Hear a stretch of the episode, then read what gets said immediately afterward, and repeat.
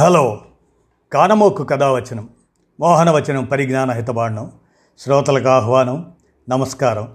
చదవదగునెవరు రాసిన తదుపరి చదివిన వెంటనే మరువక పలువురికి వినిపింపబూనిన అది ఏ పరిజ్ఞాన హితబాండమవుపో మహిళ మోహనవచనమై విరాజిల్లు. పరిజ్ఞాన హితబాండం లక్ష్యం ప్రతివారీ సమాచార హక్కు. ఆ స్ఫూర్తితోనే ఇప్పుడు సెప్టెంబర్ పద్దెనిమిది. ప్రపంచ వెదురు దినోత్సవం సందర్భంగా డాక్టర్ దన్నారపు వెంకట ప్రసాద్ గిరిజనుల కల్పవృక్షం అని అందించిన విశేష సమాచారాన్ని మీ కానమోకు స్వరంలో వినిపిస్తాను. వినండి. గిరిజనుల కల్పవృక్షం. సెప్టెంబర్ పద్దెనిమిది ప్రపంచ వెదురు దినోత్సవం. పేదవాడి కలప ఆకుపచ్చ బంగారంగా పేరొందిన వెదురు అడవులకు స్థిరీకరణ శక్తిగా పనిచేస్తుంది. అడవుల్లో వర్షాల ధాటికి మట్టి కొట్టుకొని పోకుండా నిలువరిస్తుంది. అడవులపై ఆధారపడిన గిరిజనులతో పాటు గ్రామీణుల జీవితాలతోనూ వెదురు పెనవేసుకుపోయింది.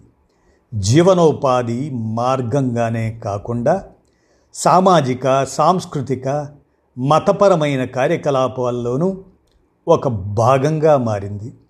వెదురుకు ఉన్న బహుళ ప్రయోజనకర లక్షణాల కారణంగా గిరిజనులు తదితరులకు ఆదాయ ఉపాధి కల్పనలో తోడ్పడుతుంది. గిరిజనుల వేట ఆహార సేకరణ వ్యవసాయ పనిముట్లు సంగీత వాయిద్యాలు గృహోపకరణాలు తదితరాలు ఎన్నో వెదురుతో తయారవుతాయి. బతుకు తెరువు చూపిస్తున్న వెదురుతో గిరిజనులకు పవిత్రమైన సహజీవన సంబంధం ఏర్పడింది. పుట్టుక నుంచి మరణం దాకా వారి జీవన చక్రంలోని ఆచారాల్లో వివిధ రూపాలలో వెదురుతో చేసిన ఉపకరణాలు ఉపయోగించడం సంప్రదాయంగా కొనసాగుతుంది. ఇలాంటి విలువైన అటవీ వనరుపై ప్రజల్లో అవగాహన పెంపొందించేందుకు ప్రపంచ వెదురు సంస్థ ఏటా సెప్టెంబర్ పద్దెనిమిదిన ప్రపంచ వెదురు దినోత్సవం నిర్వహించాలని రెండు వేల తొమ్మిదిలో నిర్ణయించింది. ఈ సంవత్సరం విరివిగా వెదురు నాటాలి అనే నినాదాన్ని నిర్దేశించింది. వెదురును సహజ వనరులు పర్యావరణ పరిరక్షణకు సామాజిక ఆర్థికాభివృద్ధికి ఉపయోగించడం వంటి లక్ష్యాలను నిర్దేశించింది. వెదురుతో అడవుల సంరక్షణ చేపట్టాలని పిలుపు ఇవ్వడంతో పాటు వెదురు అభివృద్ధి కోసం ఈ సంస్థ ప్రపంచవ్యాప్తంగా అనేక కార్యక్రమాలు నిర్వహిస్తుంది. మన దేశంలో జాతీయ వెదురు మిషన్ కేంద్ర వ్యవసాయ శాఖ వారు వెదురు పెంపకాన్ని ప్రోత్సహించేందుకు రెండు వేల ఆరు నుంచి రెండు వేల ఏడు ఆ మధ్య ప్రాంతంలో కేంద్ర ప్రాయోజిత పథకాన్ని ప్రారంభించగా రెండు వేల పద్దెనిమిదిలో పెరుగుతున్న అవసరాలకు అనుగుణంగా పునరుద్ధరించారు. వెదురు సాగు మార్కెటింగ్లను ప్రోత్సహిస్తూ విస్తీర్ణం పెంచేందుకు కృషి చేస్తున్నారు.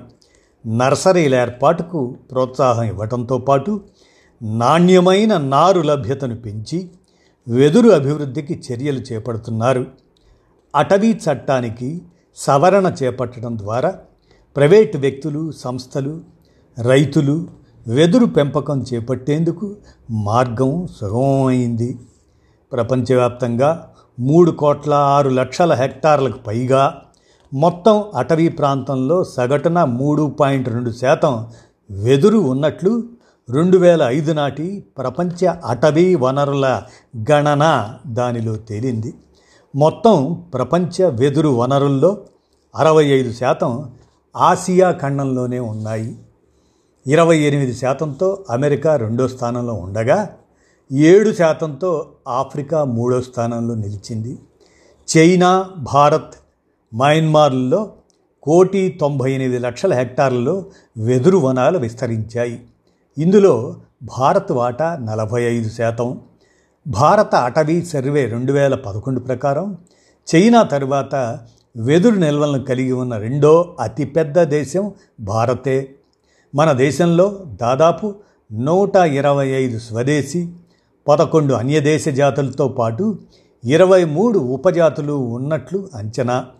ఇది కశ్మీర్ మినహా దేశమంతటా పన్నెండు పాయింట్ ఎనిమిది శాతం అటవీ ప్రాంతంలో విస్తరించి ఉంది. దేశంలో ఈశాన్య భారత్ అతి పెద్ద వెదురు ఉత్పత్తి ప్రాంతం. పశ్చిమ కనుమలు ఛత్తీస్గఢ్లోని బస్తర్ ప్రాంతం అండమాన్ నికోబార్ దీవులు తర్వాతి స్థానాల్ని ఆక్రమించాయి వరుసగా. వెదురు అత్యంత వేగంగా పెరగటమే కాకుండా ఒక కోణంలో నరికితే అక్కడి నుంచి మళ్ళీ పెరుగుతుంది. తద్వారా అడవుల క్షీణతను అడ్డుకుంటుంది. వెదురు వర్షపు నీటిని సంరక్షిస్తుంది. నిస్సార భూముల అభివృద్ధికి తోడ్పడుతుంది. వెదురు పొదలు వివిధ వన్యజీవులకు ఆవాసాలుగా ఉపయోగపడతాయి.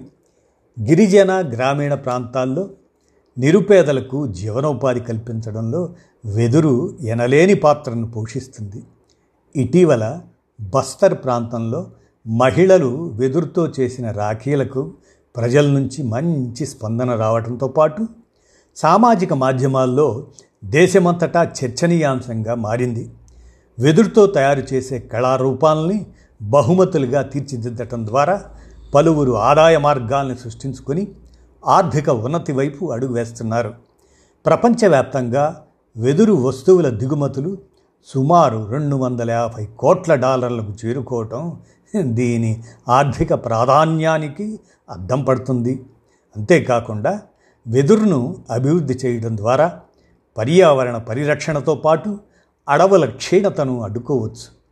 వెదురుతో కూడిన అటవీ వనాల పెంపకాన్ని ఒక ఉద్యమంలా చేపట్టవలసిన బాధ్యత ప్రభుత్వాలతో పాటు అందరిపైన ఉంది. ఇకనైనా ప్రభుత్వాలు ఈ దిశగా యోచించాల్సిన అవసరం ఉంది. అందుకే వెదురుతో వేయి లాభాలు అన్నది కూడా ఈ సమాచార విషయాన్ని ప్రపంచ వెదురు దినోత్సవం సెప్టెంబర్ పద్దెనిమిది సందర్భంగా డాక్టర్ దన్నారపు వెంకట ప్రసాద్ వీరు మధ్యప్రదేశ్లోని ఇందిరాగాంధీ గిరిజన యూనివర్సిటీ అసిస్టెంట్ ప్రొఫెసర్గా పనిచేస్తున్నారు. మన కానమోకు కథావచనం మోహనవచనం పరిజ్ఞాన హితబాండం కాబట్టి పరిజ్ఞాన హితబాండం లక్ష్యం ప్రతివారి సమాచారు కాబట్టి సమాచార హక్కు కాబట్టి. వినిపించాను. విన్నారుగా? ధన్యవాదాలు.